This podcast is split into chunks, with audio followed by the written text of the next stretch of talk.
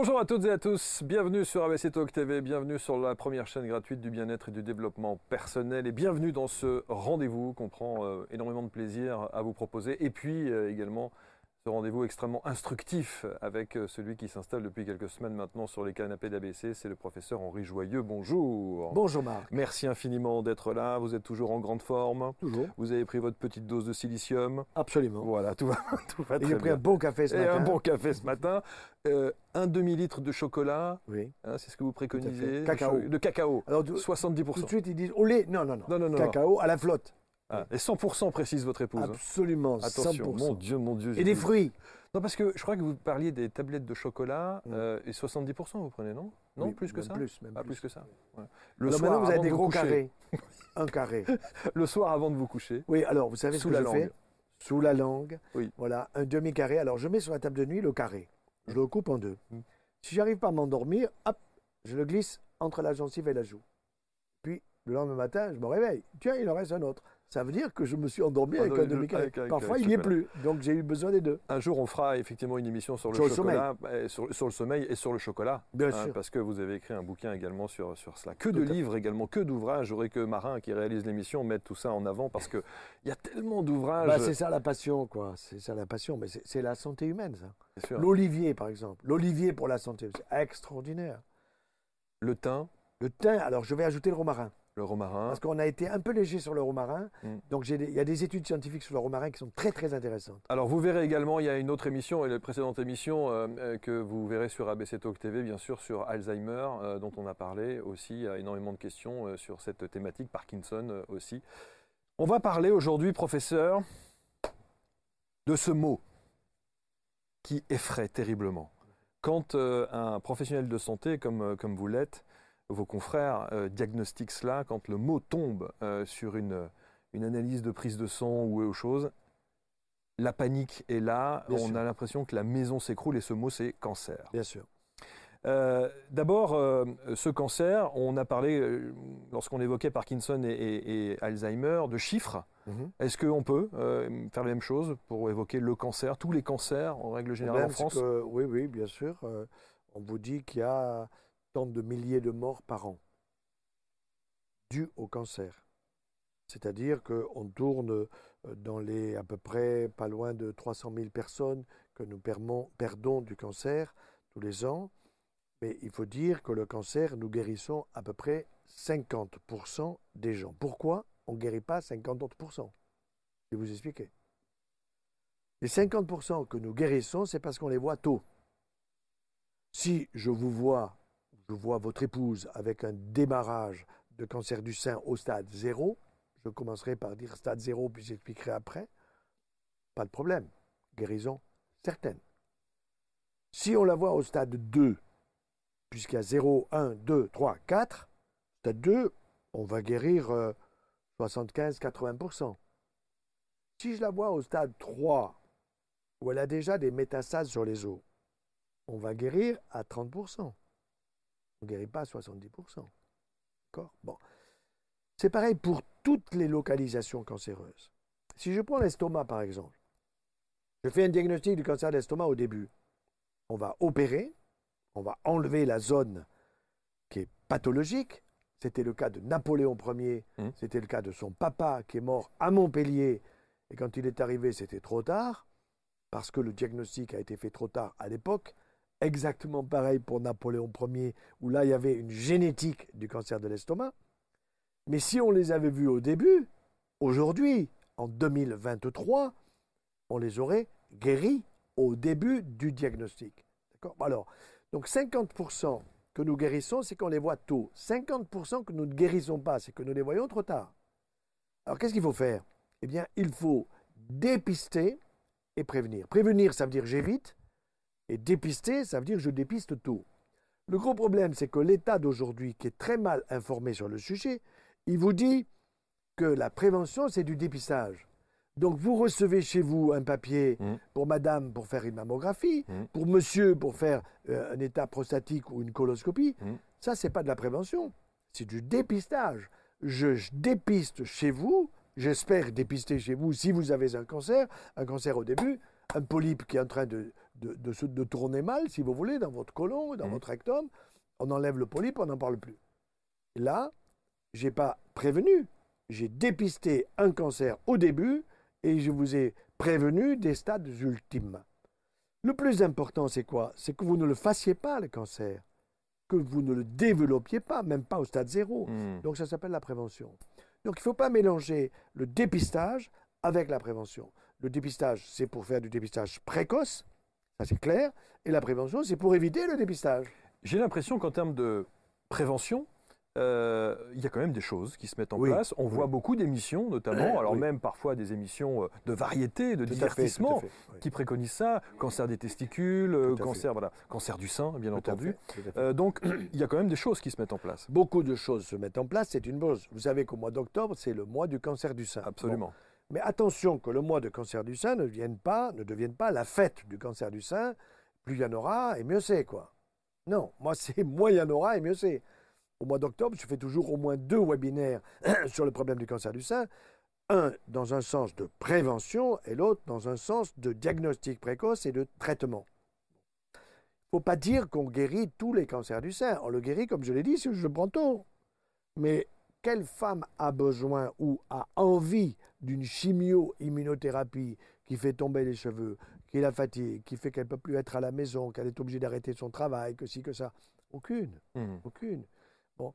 Par contre, je peux aider, entre guillemets, une personne à avoir un cancer du sein. Quand je dis ça, ça choque. Quand je donne des conférences sur le problème du cancer, je commence en disant Qui c'est qui veut un cancer ici? Oui, oui, je Personne. me souviens, vous avez fait ça. ouais, Personne. Bon, et, et- et pourtant, si, si- si- si je vous dis comment avoir un cancer de la prostate, monsieur, ça vous intéresse pas? Ah ben non Mais si, ça doit vous intéresser parce que vous ne le ferez pas comme ça. Ah, ah oui, j'y avais pas pensé. Ah mais dites-moi comment pas l'avoir. Hmm. Tout est une Voilà. question d'information. Mais bien sûr. Ouais, Et, donc, il faut faire une information ensuite qui soit sympathique. Ouais. Parce que si vous foutez la trouille aux gens, c'est pas le C'est but. toujours la même chose. hein. Mais bien sûr. C'est toujours la même chose. Donc on va voir dans cette émission toutes les personnes qui ont décidé de vous poser des questions euh, via le mail que, que vous connaissez, Tout à fait. euh, que je vais afficher si évidemment je m'y retrouve parce qu'on fait tout en même temps. Hop là, le voici, émission gmail.com. Là, vous pouvez... euh, Et là qu'arrivent les questions. C'est là qu'arrivent les questions, absolument. Et alors là aussi, je peux vous dire que ces questions sur la thématique des cancers au sens large, cancer du sein, prostate, euh, euh, euh, suscitent évidemment des réactions, des inquiétudes. Normal. Et, et c'est évidemment logique. hein. Et je pense qu'on on va rentrer dans le vif du sujet euh, tout de suite. Voici une première question d'Aïcha. Les femmes ayant de petits seins sont-elles plus épargnées face au cancer du sein? Alors ça, C'est une bonne c'est question. une question qui pourrait faire sourire, Non, non, pas du mais tout. qui est une bonne Mais, question. mais je vais rassurer. euh, une femme qui a des petits seins, c'est que probablement encore elle n'a pas allaité. Je vous donne un exemple. Une de mes filles, la dernière, elle me disait Papa, j'ai des petits seins, tout ça. Je n'ai pas dit Montre-moi, non. Je lui T'inquiète pas, le jour où tu seras marié ou tu feras des enfants, tu les allaiteras et tu verras que ça va venir impeccable. Et c'est ce qui s'est passé. Bon. Donc elle transmettra ça à ses filles. Mm. Donc, euh, ce que je crois, c'est que un sein qui est trop gras est un sein en danger. Ça veut dire, ça c'est surtout vrai après la ménopause. C'est-à-dire qu'à partir du moment où une femme arrive à l'âge de la ménopause, Mhm. elle va avoir des cycles qui sont arrêtés. Mhm. D'accord? Et elle va avoir des modifications hormonales dans son corps qui fait que d'ailleurs elle vous le dise, ouais, je prends du poids et je veux pas. En réalité, c'est que elle devient gourmande souvent et, et elle fait moins de sport, elle est moins active. Parfois, elle a moins, euh, si vous voulez, de désir de plaire, etc. Ce qui est dommage, ce qui est fort dommage, parce que vous avez des femmes à un âge avancé qui sont absolument magnifiques. Absolument. Et donc, c'est vrai que le- la glande mammaire va devenir plus grasse par rapport à la glande. C'est-à-dire, il y a du gras dans le sein, et ce gras dans le sein va être plus important après la ménopause qu'avant. Bon. Si la femme est en surpoids, exemple, 1m70, elle pèse 80 kg. Problème. Excusez-moi, mais elle a 20 kg de trop. Hmm. 1m70, elle doit peser 60-65 kg. Bon. Donc, si elle a ce surpoids, il y en a aussi dans les glandes mammaires. Or, le surpoids est cancérigène. Ça, c'est très important. Il est cancérigène pour les seins des dames, il est cancérigène pour la prostate des messieurs. Pourquoi? Parce que nous, le gras, nous n'allons pas le mettre dans nos seins, nous n'en avons pas. Nous allons le mettre dans la partie basse du corps, dans le pelvis, qu'on appelle le pelvis, c'est-à-dire le bas du corps, euh, euh, du corps digestif, si vous voulez, Mhm. autour de la prostate. Et vous avez une équipe de Toulouse, des Françaises magnifiques, Françaises, qui a montré que le gras qui est autour de notre prostate induit l'apparition de cellules cancéreuses dans la prostate. Donc, monsieur, vous êtes trop fort, vous êtes trop gras. Ouais, peut-être vous dites, ouais, alors vous lui faites du sport, ben, je regarde tous les matchs de rugby. Ah oui, d'accord, j'ai compris. D'accord Donc, le gras en sein. Alors, quand cette dame, elle dit, les femmes ayant de petits seins sont-elles plus épargnées face au cancer du sein? Oui, si elle, est, si elle me parle d'une dame après la ménopause. Si c'est une femme qui est nettement avant la ménopause, qu'elle n'a pas eu encore d'enfant, oui, c'est ça. Ça, change tout. Là, ça change tout. Ensuite, merci beaucoup, d'accord. Voilà, elle vous remercie effectivement pour euh, tous vos efforts et tout ce que, tout ce que. Un mot sur, euh, et ça c'est une question que, que quand on a préparé l'émission et que je n'ai pas affichée, mais qu'on me pose souvent, les prothèses mammaires. Est-ce que les prothèses mammaires sont susceptibles de euh, j'allais dire. De donner un cancer? Bah, Oui, on pourrait dire ça. Franchement, franchement je dirais non. C'est un raccourci un peu rapide. Par contre, j'ai dû en enlever des prothèses mammaires. Pourquoi? Parce que c'est un corps étranger, premièrement. C'est sûr. Qui va remplacer le sein. On est d'accord, puisqu'on met une prothèse derrière le muscle, devant le muscle, peu importe. Hmm. Et euh, un corps étranger peut être mal supporté. Et il y a une formation, ce qu'on appelle la coque c'est-à-dire la coque autour de la prothèse, qui fait qu'elle peut bouger cette prothèse. Elle était là, plutôt devant, bien placée, pour une belle esthétique, et puis, euh, par les mouvements, par le sport, par ci, par ça, elle va glisser vers l'aisselle. Bon. Parfois, on va, devoir la changer. Hmm. Puis j'ai vu, je me souviens très bien d'une femme qui peut-être nous écoute aujourd'hui, qui, est, très très sympathique avec son mari, qui était fort inquiète et qui venait me voir avec euh, un état infecté euh, et d'écoulement sur la zone où elle avait été prothésée, si vous voulez. Je dis, mais on, vous donne des antibiotiques à l'appel? Non, il n'y a qu'une chose à faire, il faut enlever la prothèse. Ah, mais j'aurais plus ma prothèse. Mais madame, eh regardez, vous avez un écoulement, c'est pas bon en plus, vous avez régulièrement des antibiotiques, etc. Il faut enlever la prothèse et tout va se normaliser. Est-ce qu'on pourra en mettre une autre? Non. Non, parce qu'on va faire une catastrophe. Vous allez avoir une rétraction, ça sera pas beau. Mettez une prothèse externe. Alors, la prothèse externe, c'est une, sorte de glande mammaire en silicone que vous collez sur la glande mammaire. Elle met son, sous-vêtement. Elle peut aller à la plage, personne ne le voit. Personne ne le voit. Voilà, c'est magnifique. Moi, je trouve que ça, c'est très, très bien. Alors, il ne faut pas, il faut faire très attention parce que euh, pour l'image, l'esthétique d'une femme, les glandes mammaires, c'est aussi important que pour nos testicules. Hein. Absolument, absolument. Quand vous enlevez les testicules à un monsieur, il n'est pas content. Hein. Hmm. Bon, donc, euh, euh, ça, c'est je dirais, je ne suis pas du tout contre la prothèse mammaire, parce que maintenant, on fait aussi, on prend le muscle de, ici de l'abdomen, on le remonte, on prend le muscle grand dorsal, etc. Bon, je ne sais pas. Moi, je, pousse davantage la prothèse externe, si vous voulez, qui, est très esthétique, qui fait qu'elle met ça, bon, bah, le soir, elle l'enlève ou elle le remet, elle fait ce qu'elle veut pour la nuit. Hmm. Et puis, si elle veut aller à la plage, elle va à la plage et personne n'est capable de voir que cette dame a une prothèse mammaire. Autre question, euh, Karine qui a 46 ans, qui est à Toulouse, tiens, vous parliez de Toulouse, que faut-il manger ou surtout éviter de manger? On revient à l'alimentation hein, pour diminuer au maximum le risque de cancer du sein. Diminuer, ça veut dire que cette dame, vous voyez, ne l'a pas. Non. Elle en a peut-être dans la famille, elle, elle a peut-être le gène, hein, un BRCA1 ou un BRCA2, sachant que je n'ai pas de... Voilà, alors elle le dit très bien, je n'ai pas de facteur génétique particulier. Donc, madame, vous n'avez pas de risque. Pas de risque génétique. Par contre, elle peut avoir un risque lié au surpoids. Mm. Donc, il va falloir bouger. C'est ce que vous disiez. Il va falloir changer vos habitudes mm. alimentaires. Mm. Alors, dans les habitudes alimentaires, la première chose que je vais lui faire supprimer, madame, je suis désolé, mais je vous demande de ne pas prendre du fromage, du lait, du yaourt tous les matins. Voilà.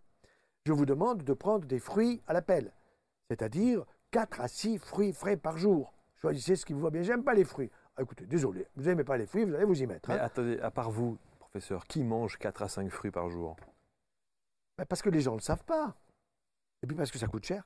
Et puis parce que ça coûte cher aussi. Et, puis, et puis quel fruit? Et puis il faut qu'il soit en, bonne maturité. Parce que quand j'ai vu l'autre jour, euh, bien sûr, j'ai vu l'autre jour une analyse sur certaines pommes, par exemple, qui ne sont que de flotte.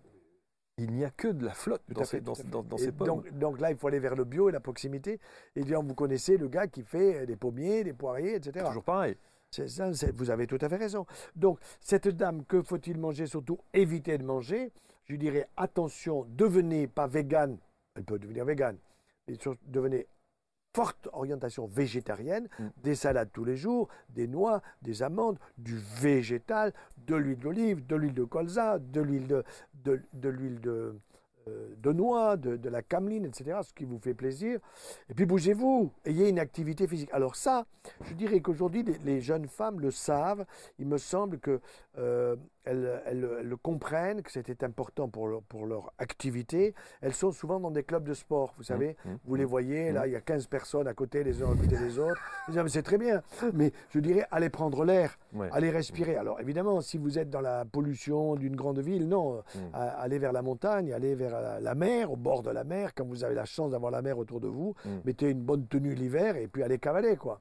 On en revient toujours à l'information. Euh. L'information, euh, sur, sur l'histoire, on, on nous bassine avec effectivement 5 fruits et légumes par jour. Euh, Qu'est-ce que vous avez passé- pensé d'ailleurs de cette, euh, de cette communication 5 fruits et Manger 5 fruits et Ah bah légumes oui, par jour? souvent, ils comprennent les gens 5 compotes, quoi. La compote. Ou alors un, un fruit ou un légume qui est sous la forme d'une soupe ou de je ne sais quoi. Non, c'est c'est pas. Mais je vais vous donner un exemple qui me vient à l'esprit en même temps que vous m'interrogez. À un moment, on a dit le cancer du sein est hormonodépendant. C'est exact. Ça veut dire qu'il dépend des hormones. Donc, prévention du cancer du sein, on va donner aux femmes du tamoxifène. C'est un anti-estrogène. Donc, quand on dit à une femme, je vous donne un traitement hormonal pour cancer du sein, on lui ment.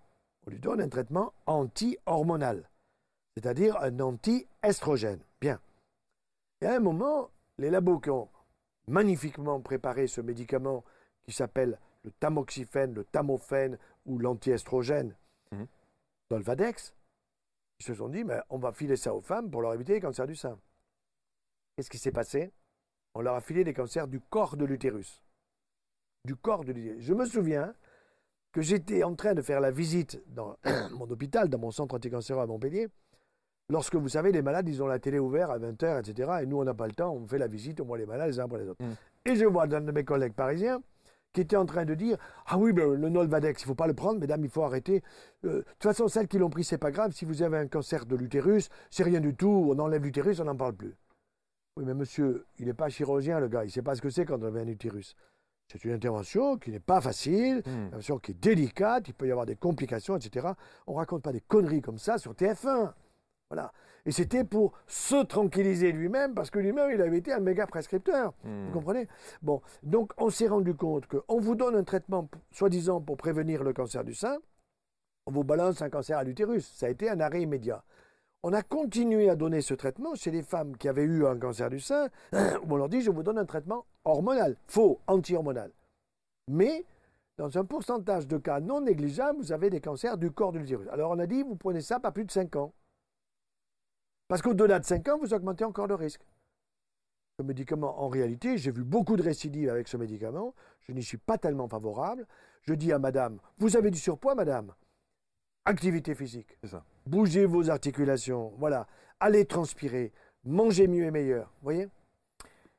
C'est important. Alors, il y a Rosemary qui a 42 ans qui est à Paris. Elle dit j'ai un diagnostic À Bordeaux, de... Ah, Bo- à Bordeaux, pardon. j'ai un diagnostic de cicatrice radiaire euh, depuis 2008. Ouais. On peut expliquer ce que c'est évidemment. C'est Alors, soit c'est peut-être qu'elle n'a pas le bon mot. Radiaire, c'est en forme de radiation. C'est pas, ça n'a pas de rapport avec la radiothérapie. Mais peut-être qu'elle veut dire que c'est une cicatrice post-radique. d'accord. Alors, post-radique, c'est une cicatrice après les rayons.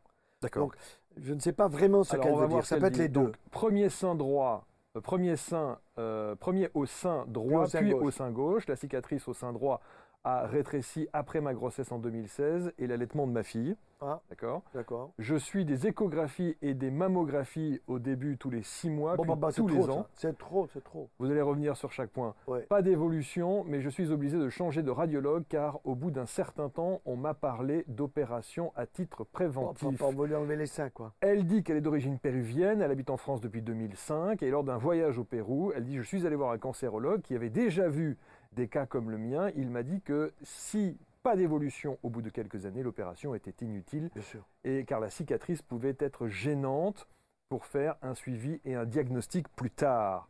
Donc son point de vue m'a conforté, dit-elle, dans ma décision de ne pas faire, de pas de, de pas me faire Excellent médecin péruvien. Voilà. Excès de la médecine occidentale. On est exactement dans ce cas-là. On a fait peur à cette femme à partir de la cicatrice qui est peut-être une rétraction soit cicatricielle liée au fait qu'il y a eu peut-être un petit acte chirurgical sur une lésion, quelque chose qu'on a enlevé au niveau de son sein et qui n'était pas cancéreux parce que sinon elle nous l'aurait dit. Donc je pense que le Péruvien a très bien fait euh, de, la, de la tranquilliser. Il faut la tranquilliser. Elle a quel âge? 42 ans. Maintenant d'une pipe, elle est loin de la ménopause. Donc euh, non, madame, soyez rassurée ayez une bonne activité physique et puis euh, n'allez pas vous faire opérer pour quoi que ce soit. Et euh, voilà. Euh, il faut faire attention parce que vous avez parfois chez, chez des femmes un espèce de complexe au niveau physique. Bon, il y a le complexe de la beauté. Elle croit que pour nous, les hommes, il nous faut des seins comme des mappes monde, etc. C'est des conneries mm. euh, qui passent sur les télés, des trucs comme ça. Donc, il y a des femmes qui sont complexées parce qu'elles voient les seins des autres femmes qui sont euh, sur, sur les radios, les télés, les magazines et compagnie. Ah ouais, les miens par rapport à cette dame, ils sont mm. pas. Donc, il faut, faut supprimer ce genre de comparaison parce que c'est débile et on stresse les gens et ça va. Vous savez que vous avez des collègues aujourd'hui qui vivent que, que de, d'esthétique. bien sûr. D'esthétique. Bien sûr. Bon, donc, la ah chirurgie esthétique, c'est en plein boom, hein, ah clairement, clairement. Moi, je pense que la chirurgie fait pas mieux que la nature. Tout simplement. Nathalie, 51 ans, à des Bouches du Rhône. Que penser du traitement hormonal de la ménopause? Que préconise un docteur pour les femmes ménopausées? Totalement opposé. Parce que la ménopause, c'est quoi? La ménopause, c'est un arrêt du cycle hormonal féminin mm. qui fait qu'elle n'a plus les estrogènes qui montent, puis les estrogènes qui baissent, puis la progestérone qui passe sur un cycle mensuel. Bien. Donc c'est un arrêt qui fait que cette femme de 50 ans qui arrive à la ménopause, elle ne peut plus avoir d'enfant. Et je ne crois pas qu'il y ait beaucoup de femmes qui aient le désir d'avoir un enfant à 50 ans. En mm. général, elles le font aujourd'hui entre 28 et 35. Donc, un, elle ne peut plus avoir d'enfant. Alors, qu'est-ce qui se passe? Les labos, ils sont pas fous. Et vous voyez qu'elle a écrit THM. Mm. Il y a quelques années, elle a écrit THS, c'est-à-dire traitement hormonal substitutif. C'est un mensonge, parce que vous ne substituez pas à quelque chose que votre corps ne fabrique pas. Votre corps n'en fabrique plus parce qu'il n'en a plus besoin. Donc si vous en apportez, vous apportez une hormone exogène en trop hmm. au niveau de votre sein. Tellement que, je vous donne un exemple très précis. J'ai une mammographie chez une femme qui est ménopausée. Bien. Cette mammographie fait que cette femme est inquiète parce que euh, sa famille, ses copines ont fait un cancer du sein. Fais-toi faire une mammographie. Je sais que cette femme, elle est sous traitement hormonal substitutif. Je barre l'âge de cette femme et je vais voir mon ami radiologue. Je lui dis, moi, quel âge elle a cette femme pour toi? Oui, cette femme? Eh, Elle a des seins qui sont sympas. Alors ça, c'est pas le galbe du sein qui veut me dire. Elle a des seins qui sont sympas au niveau de l'intérieur du sein. Mmh. Ça veut dire, ils sont sympas, il n'y a pas de cancer. Mmh. Et l'âge elle a, je te dis? Oh, 43. Non, elle a 58. Pourquoi il me dit qu'elle a 43 et pourquoi moi je sais qu'elle a 58 lui, il me dit qu'elle a 43 parce que cette femme, elle est sous traitement hormonal substitutif, qui fait qu'elle reçoit des hormones pour son sein qui rajeunissent le sein. Mais attention, le sein n'est pas fait pour recevoir au-delà d'un certain âge des hormones en excès. Ah. Qu'est-ce qui s'est passé aux États-Unis? Toutes les femmes qui étaient ménopausées étaient au traitement hormonal substitutif. Et croyez-moi que les laboratoires Bayer et autres, ils étaient contents. Parce que ça, ça casque, hein Et puis tout d'un coup, il y a eu une étude, et là, les Américains, ils ont beaucoup de défauts, mais ils ont aussi des qualités. C'est une honnêteté scientifique quand ils savent quelque chose. Et là, ça passe sur le TF1 parisien, le euh, américain, CNN et compagnie. Le, le, traitement hormonal substitutif de la ménopause augmente de près de 15 à 20% les risques de cancer du sein C'est vous, mesdames. Du jour au lendemain, évidemment. Trois ans plus tard, il n'y en avait pratiquement plus de cancer du sein post-ménopausique. Quelle est la démonstration là-dedans? La démonstration, elle est très simple. Ces dames, à partir de 48-50 ans, leur donnaient un traitement hormonal substitutif et elles faisaient le cancer à 53, 54 ans, 54, 3-4 ans. Donc elles construisaient leur cancer en 3-4 ans. Elles l'ont pigé, elles sont pas folles, hein? Terminé. Arrêt total. Mais les labos, mesdames, vous avez quand même un peu de sécheresse. Vous avez des bouffées de chaleur. La ménopause est une maladie. Et maintenant, on nous dit à nous, les mecs, l'andropause est une maladie. Il faut que vous preniez quelque chose. Il y a un business monumental. Vous avez 15 millions de femmes en France en âge d'être ménopausées. Donc, que pensez-vous, madame? Faites du sport, mangez bien. Si vous avez des bouffées de chaleur, allez voir des collègues qui sont des phytothérapeutes. Allez voir à Paris, à Bordeaux, à Marseille, à Perpignan, des gens qui sont des herboristes. Ils vous donneront des herbes sans aucun danger, dans lesquelles il y a des phytohormones, et vous aurez une sorte d'homéopathie phytothérapique. Mmh. Et vous allez voir que tout va bien et que votre sécheresse, il faut que votre, votre conjoint, que vous lui expliquiez un peu comment que ça fonctionne, une dame, que la libido d'une dame, c'est pas la libido d'un mec qui hmm. part comme il était à la guerre, quoi. Vous voyez? Et que il faut, il y a beaucoup de délicatesse, etc. Et, et c'est là que on voit qu'il y a des couples qui se comprennent pas parce qu'on n'explique pas à la femme et la femme n'explique pas à l'homme le fonctionnement la communication de, son état. La ménopause peut être un, temps merveilleux. Pourquoi? Parce qu'elle n'a plus la trouille d'avoir une grossesse qui n'est pas vraiment désirée à 50 balais. Voilà. Et en même temps, euh, elle ne veut pas que son mari, euh, euh, il aille voir trop ailleurs sa petite secrétaire. Vous voyez ce que je veux dire Voilà.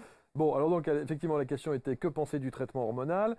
Est-il vraiment capable d'amoindrir, voire d'éradiquer les effets indésirables de la ménopause? Oui, bien sûr mais surtout de prévenir différents accidents de santé tels que certains cancers, les maladies cardiovasculaires, les thromboses et la dépression. Excellent. La thrombose, c'est le traitement hormonal substitutif qui est responsable de la thrombose.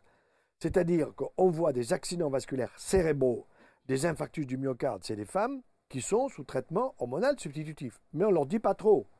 Parce que L'objectif, c'est de dire, Madame, l'important, c'est le plaisir, l'important, c'est... Je suis complètement d'accord que c'est absolument essentiel, mais vous pouvez avoir le plaisir, le bonheur et, l'union intime formidable sans prendre un traitement modèle substitutif. La thrombose, c'est la médecine. Nous sommes responsables des infarctus du myocarde des femmes chez nous, les hommes, l'infarctus du myocarde, c'est le stress. On a bossé comme un malade, mm. on est trop stressé, on a picolé, on a fumé, etc. Ce C'est pas mm. la même chose. Mm. Chez la femme, la thrombose, c'est le traitement malade substitutif. Mais les labos, ils n'aiment pas quand je dis ça. Là, ils vont me dire que je suis un complotiste. C'est eux qui sont complotistes. Parce que ce qu'ils veulent, c'est faire du beurre. 15 millions de femmes ont tâche d'imposer, madame, tous les jours, vous allez prendre un petit comprimé pour que vous n'ayez pas de sécheresse vaccinale. Et elle dit la dépression. Mais c'est la même chose.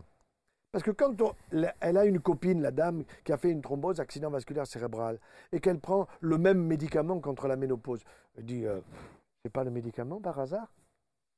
Pas le médicament? Alors oui, après tout, on lui a dit que c'était peut-être ça, donc je vais l'arrêter.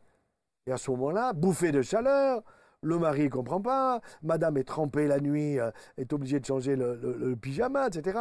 Donc on rentre dans un état dépressif, on ne se comprend plus. C'est pour ça que j'aime beaucoup votre télé, parce qu'il faut expliquer. Et les gens sont intelligents. Prendre le temps d'expliquer les choses. Prendre le temps. Et je dis, madame, monsieur, vous avez autant de neurones qu'un hmm. prix Nobel. Vous avez autant de neurones qu'un prix Nobel. Vous êtes aussi intelligente que lui et vous êtes un prix Nobel dans votre secteur. Hmm. Mais il faut que ça tourne là. Hmm. Et il faut qu'on vous donne l'info.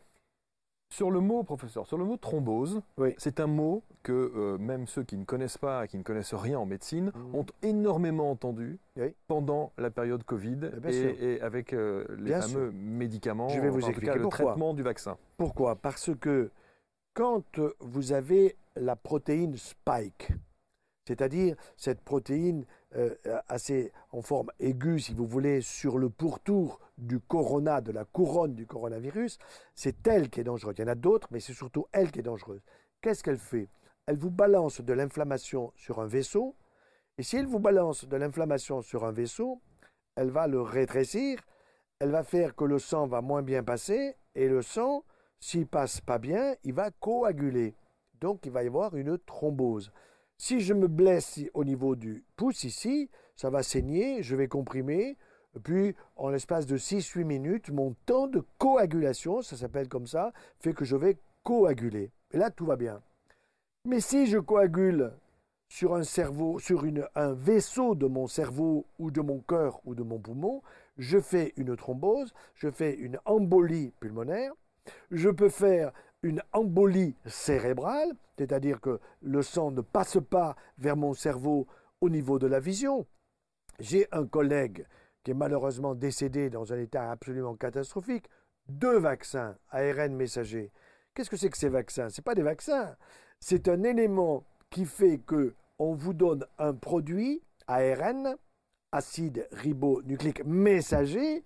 Le messager, c'est vous faire arriver dans votre corps la protéine spike qui est dangereuse. Mais moi, je préfère la protéine spike du virus lui-même, qui lui, je vais y résister par un bon système immunitaire. Je n'aurai pas besoin de me faire vacciner.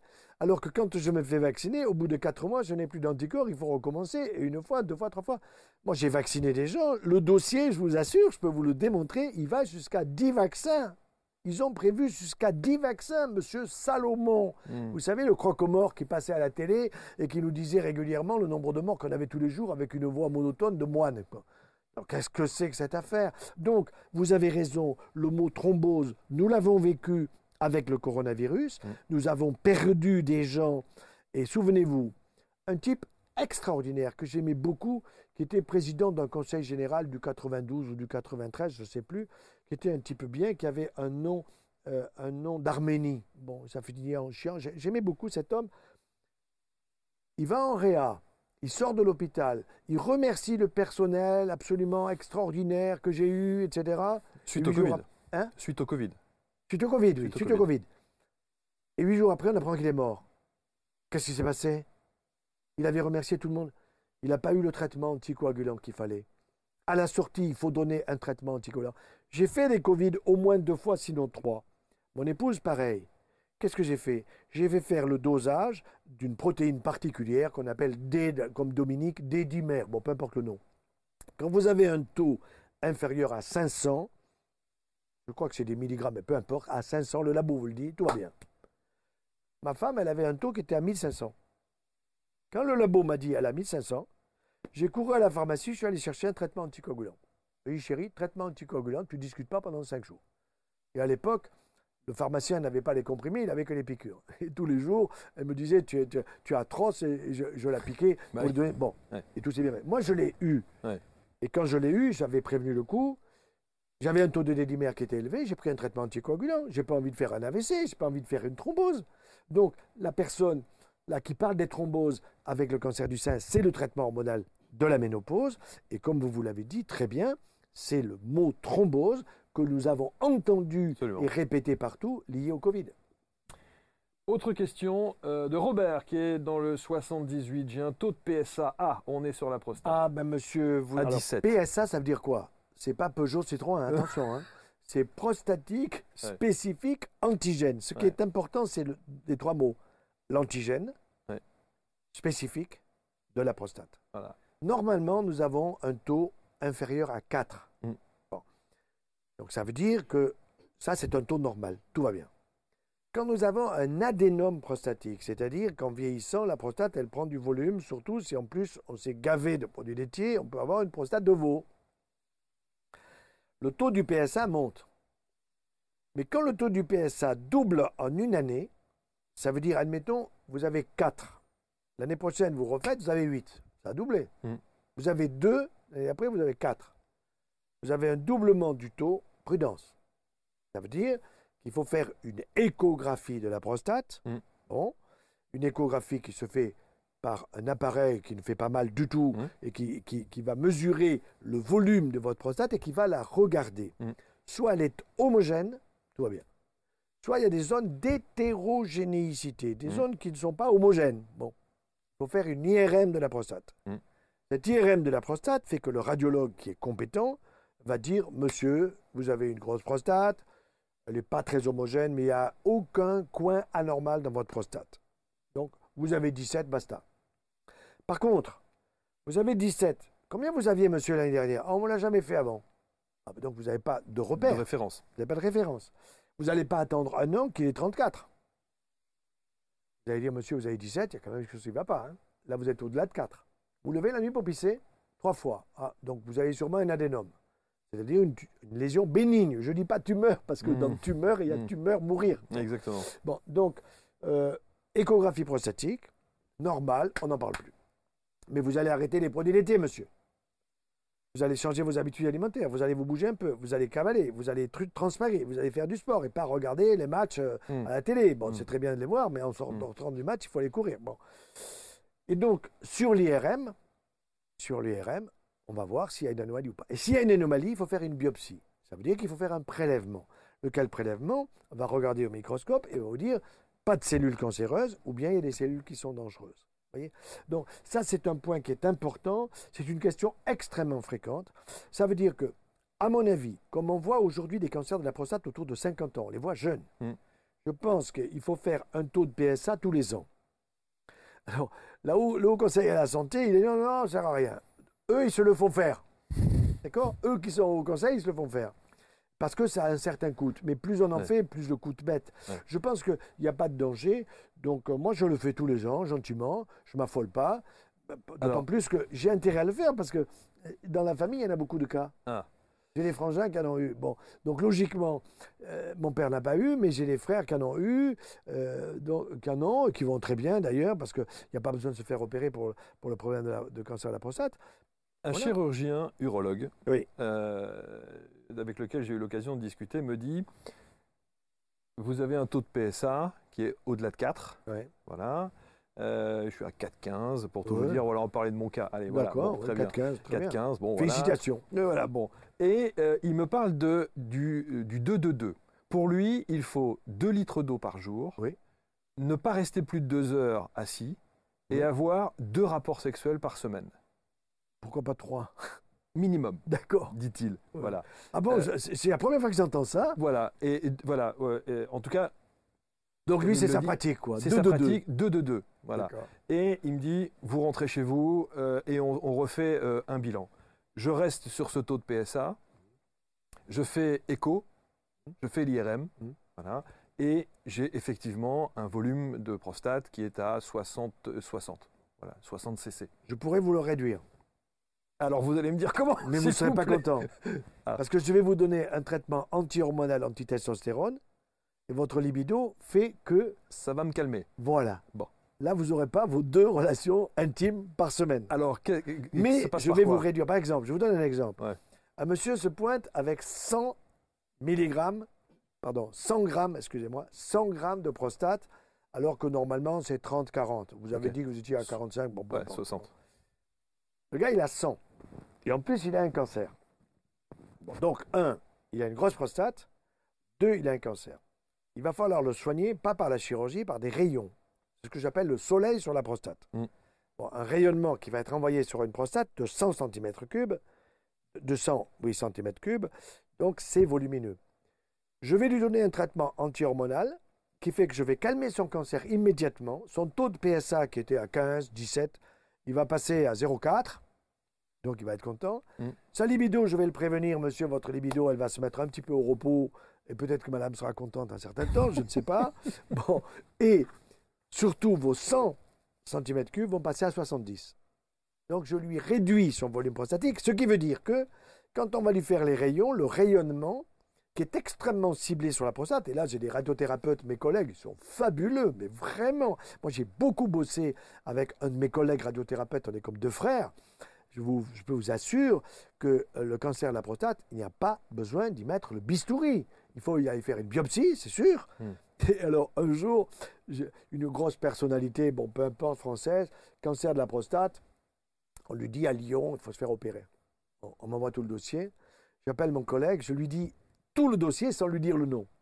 Sans dire le nom. Ça, c'est comme ça, entre nous, c'est- vachement sympa. Je lui dis Jean-Bernard, il s'appelle Jean-Bernard, je parle de, mon collègue. Hmm. Jean-Bernard, c'est toi qui as ça. hein? Tu te fais opérer la prostate? T'es fou. Qu'est-ce que tu fais? Ben, Je, je m'auto-irradie. C'est-à-dire, comme il est radiothérapeute, il a des collègues qui vont lui faire son irradiation. Et tu penses qu'on va te guérir Mais bien sûr Bien sûr. Alors qu'on lui proposait la chirurgie. Et la chirurgie, on lui propose avec quoi? Avec un robot. Mm. En vous disant, vous savez, on vous conservera les nerfs, alors on vous conservera les nerfs, donc vous garderez la bandaison. Exactement. Attention. Dans certains cas, oui, c'est un coup de peau, parce que le nerf, vous ne le voyez pas. C'est tellement fin que vous ne le voyez pas, même avec les meilleurs robots. Bon. Donc, personnellement, le robot, c'est fait pour le rentabiliser. D'accord? Et comme il y a beaucoup de cancers de la prostate, parce que les hommes mangent mal, fument trop, stressent trop, attention, mesdames, vous nous stressez. vous nous stressez. Et donc, alors, non, mais il faut le dire un peu en rigolant, quoi. Bien sûr, non, non, bien Donc, sûr, mais Il faut éviter le stress. Donc, moi, je dirais, euh, Si vous avez 60, ne montez pas. Produit laitier, vous stoppez. Activité physique, transpiration, vous suivez votre taux de PSA, ne le multipliez pas par deux. Alors, le 2 de 2, très chouette. Très bien. Alors, je vais me les répéter pour voir. Voilà. Donc, 2 litres d'eau par jour. 2 litres d'eau, c'est excellent. Jamais plus de 2 heures assis. D'accord, il va falloir donc se lever sans bientôt. mouvement. voilà. ouais, faut se Et puis, honorer madame deux fois par semaine. Voilà. Et en tout cas, voilà, c'est ce qu'il dit un peu de manière un peu triviale, c'est je deux supprime les deux- éjaculations alors, par semaine. Je vais vous dire, ça va vous étonner, je vais supprimer le dernier 2. Bon. Je vais vous dire pourquoi. Parce que si euh, le dernier 2 est vrai, tous les curés doivent avoir des cancers prostatiques. Non, mais c'est sûr. Non, mais attends. Moi, je vais vous dire, j'en sois des curés, ils font des adénomes prostatiques. Mm. Ça, c'est vrai, ils en font. Comme nous, nous en faisons. Mm. Mais bon, Là, il parle de deux éjaculations par semaine. ah bon, alors il faut ce qu'ils veulent. Voilà. Ouais, bon, d'accord. Voilà, bon, Ils veulent vider, vider. Oui, mais Vous voyez la- ce que je veux dire Bon, ce qu'ils oublient, c'est qu'avec la prostate, nous avons derrière la prostate deux petites mignonnes vésicules. C'est pas la vésicule biliaire, c'est des vésicules séminales. Et ces vésicules séminales, eh bien, elles stockent du sémen, c'est-à-dire de notre semence. Et là-dedans, il y a des millions de spermatozoïdes. Mais les millions de spermatozoïdes qui sont dans nos vésicules séminales, ils vivent pas l'éternité. Ils arrivent en permanence et ils finissent leur vie aussi vite qu'ils sont arrivés. Il faut savoir qu'un spermatozoïde qui commence sa vie aujourd'hui dans mon testicule droit, par exemple, il sera capable de féconder, c'est-à-dire d'aller faire un petit avec un ovule féminin, pas avant 70 jours. Pas avant 70 jours. Donc, vous voyez, je voyais récemment un monsieur qui me dit, monsieur, je suis infertile, je vous envoie mon spermogramme. Très important euh, sur un spermogramme de regarder, un, la quantité émise, parce que bon, il fait un spermogramme au labo avec une revue porno. hein. Hum, Vous hum. savez, C'est pas très glam, hein Ouais, c'est pas fabuleux. Ah, Bon, ok. bon, mais enfin, il fait comme ça. Bon. Et alors, il regarde, je regarde les spermatozoïdes, c'était pas le top niveau, quoi. Il n'y avait pas 100 millions, il devait avoir 15 ou 20 millions, c'était un Mm. peu plus faible, mais il y avait Mm. 15 ou 20 millions, ça fait quand même du monde. Hein. Mm. Bon. Et puis, surtout, ce qu'il faut regarder, c'est le temps d'abstinence. C'est-à-dire, pendant, avant de faire le geste de donner Mm. sa semence, combien de temps il a été au repos? Mm. Il y avait 5 jours. C'est pas assez, mon ami. Il faut une semaine. Une semaine de vrais 7 jours. 7 jours. Mais À ça, ce on le- moment-là- mais ça, les labos qui ne le ne, non, le labo, ne il demande pas. quel est votre temps d'abstinence. Depuis quand il n'y a pas eu de relation, quoi, si vous voulez. Ouais. Alors le gars, il répond 6 jours. Passé. 8 jours, là, ça va être du costaud. Donc, ça veut dire qu'un un homme qui se dit infertile, évidemment, il faut qu'il s'unisse à, à- à sa chérie, d'abord quand elle est fertile, Hmm. et que lui, il envoie, il envoie la semence, vous voyez. Hum, Bon, hum. je le dis en termes Oui, oui, oui. je ne veux pas être discourtois, au contraire, je veux, je veux rester euh, courtois, mais c'est comme ça. Et c'est comme ça qu'il y, a- qu'il y a des couples où j'ai aidé à avoir des enfants, alors qu'ils n'y arrivaient pas. Mais le gars, il, il allait tous les jours euh, à la guerre, quoi. Ça va pas, Bon, ça. en tout cas, sur l'histoire effectivement de la prostate, et, et- et vous préconisez ces histoires de rayons Oui. hein, que vous appelez radiothérapie, la radiothérapie ciblée. ciblée. Alors, vous avez deux radiothérapies. La radiothérapie externe, et puis la radiothérapie on vous met des grains radioactifs dans la prostate. Alors, on vous dit des grains d'or, ça fait riche. Très opposé à ça. Je vous dire pourquoi? Parce que la prostate, elle se contracte. D'abord, quand nous avons une éjaculation, la, la prostate, elle bouge, elle se contracte, puisque les vésicules séminales vont envoyer la semence vers l'extérieur. Bien, donc ça bouge. Quand vous avez des grains qui sont dans la prostate, ils bougent. Il m'est arrivé de voir des hommes qui ont eu des grains radioactifs dans la prostate, et le grain, ils l'ont ils l'ont pissé. Hmm.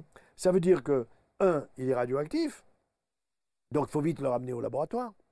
Et deux, il peut vous créer des sténoses. Une sténose, c'est le canal de sortie, le canal de l'urètre que Mm. nous avons, nous les hommes, pour uriner, qui va se rétrécir. Il va se rétrécir parce qu'il y a une, une sorte de fibrose, donc ça peut, ça va pas complètement fermer, mais vous allez avoir des difficultés à pisser. Donc vous allez avoir euh, des difficultés, vous n'y arrivez pas, alors il va falloir vous dilater. Ça, croyez-moi que c'est pas sympa, hein. parce qu'il ne vous dilate pas sous anesthésie générale. hein. Ah oui, Monsieur, bougez pas, vous tenez le truc et puis vous descendez. Aïe, aïe, aïe. hein. ok. Bon. Bon. Daniel, euh, l'urologue qui me traite pour un cancer de la Ben, prostate, il veut me l'enlever, veut bien sûr. m'enlever toute la glande, j'ai 58 Fuyez. ans. Vous auriez d'autres moyens sans la chirurgie Radiothérapie. Radiothérapie très bien ciblée. À Paris, vous avez des centres comme la clinique des peupliers, où vous avez mon collègue qui est le professeur, je donne son nom, Jean-Marc Cosset, qui est un type absolument remarquable, avec, lequel j'ai travaillé à l'Institut Curie. Vous avez le professeur Créange, qui est actuellement à l'Institut Curie. Vous avez à Pompidou, je n'ai pas le nom, et, à Saint-Louis, partout. Et puis en France, à Grenoble, à Montpellier, partout. Euh, à Montpellier, c'est le professeur David Azria, dans lequel j'ai une confiance totale, avec une collaboratrice qui s'appelle Carmen Liasser, d'origine euh, qui est une fille remarquable. Non, voilà, moi, euh, je vous dis, je ne fais plus. J'ai opéré moi-même en tant que chirurgien des cancers de la prostate il y a 25 ans. C'est dépassé. Dépassé. Au robot, non, gardez votre robot. Alors ça aussi, ça aussi, c'était l'histoire du robot. On m'a dit, mais s'il y a opération de la prostate, ne fais pas le côté manuel avec le chirurgien manuel. Prends le robot, c'est beaucoup plus précis et c'est beaucoup plus efficace. Et vous me dites que non. non. Alors, si vous voulez, ce qui est grave, par exemple, maintenant, ils, sont quand même honnêtes, les urologues. Voilà comment il va vous dire. Écoutez, monsieur, vous avez un cancer de la prostate, vous êtes jeune. D'accord C'est pas sympathique. Un, j'ai un cancer. Deux, je suis jeune. Ça veut dire que j'ai pas envie que ça tourne mal, cette affaire. Bon. Donc, vous avez deux traitements. C'est à vous de choisir. Soit on vous fait la radiothérapie, soit on vous fait l'opération. Et là, il va faire un petit mensonge. Quel est le petit mensonge? Si on vous fait la radiothérapie, on ne pourra plus jamais vous opérer. C'est pas vrai. Parce qu'il n'y a pas besoin d'opération. Il n'y a pas besoin d'opération. Donc, il vous donne un truc qui va vous foutre la trouille. C'est-à-dire, si, on vous, si on vous fait les rayons, on ne pourra plus vous enlever quelque chose qui est cancéreux. Donc, il vaut mieux enlever ce qui est cancéreux. C'est vrai que si j'ai un cancer au bout du doigt, je vais accepter qu'on me coupe le doigt. Mais, un cancer au bout du doigt, ce n'est pas un cancer à la prostate. Mmh, mmh, vous comprenez? mmh, Simone, 75. Euh, ah, mon mari. mari a un cancer eh ben du sein. Je vais vous expliquer. Moi-même, quand j'étais jeune interne en urologie, j'en ai vu. Quand vous avez un cancer à la prostate, vous avez un cancer hormonodépendant. Ça veut dire excès de testostérone. Testicule, testostérone. Bon. Ça ne veut pas dire que nos testicules en fabriquent trop, mais on sait par exemple que les hommes qui prenaient des anabolisants mm pour le sport ou ailleurs, risquaient de faire des cancers et en ont fait, soit pas testicules, soit au niveau de la prostate, soit dans d'autres parties du corps.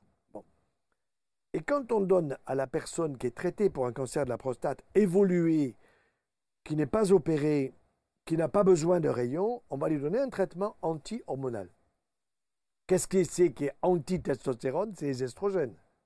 Si je vous donne la pilule, je vais vous faire pousser des seins. Les transgenres, c'est ça. Hmm. Un, homme qui veut devenir dame, ok, je respecte, on va lui donner la pilule. Il va avoir des petites glandes mammaires, la pilule, la, la, barbe va tomber, etc. Bon. Donc, qu'est-ce qui se passe? Quand on donne à un homme des estrogènes, il va avoir les glandes mammaires qui poussent, et les glandes mammaires peuvent donner un cancer. Nous avons 1000 cas par an en France, un petit peu plus, mais disons 1000 cas par an de cancer du sein chez l'homme. Et le cancer du sein chez l'homme, il n'est pas bon. Pourquoi? Parce que ce n'est pas lié au fait qu'il prenne la pilule. C'est lié au fait que le bonhomme, il a un cancer de la prostate et on lui a donné du distilbène. Et le distilbène a été le premier traitement estrogénique qu'on a donné abusivement à des femmes dans le premier trimestre de la grossesse lorsqu'elles avaient une petite perte qui disait aïe aïe aïe, il va y avoir une fausse couche. Prenez vite, il vous manque des estrogènes. C'était faux. On s'est trompé. On a créé des cancers avec ça. Erreur encore de la médecine avec ce qu'on appelait l'affaire du distilbène. Donc, ce distilbène que l'on donnait aux hommes atteints de cancer prostatique pour réduire l'efficacité excessive de leurs testicules, hmm. ça a donné des glandes mammaires, ce qu'on appelle une gynécomastie. Et cette gynécomastie. Alors, il n'y a pas que ça. J'ai vu récemment un monsieur qui avait un authentique cancer du sein.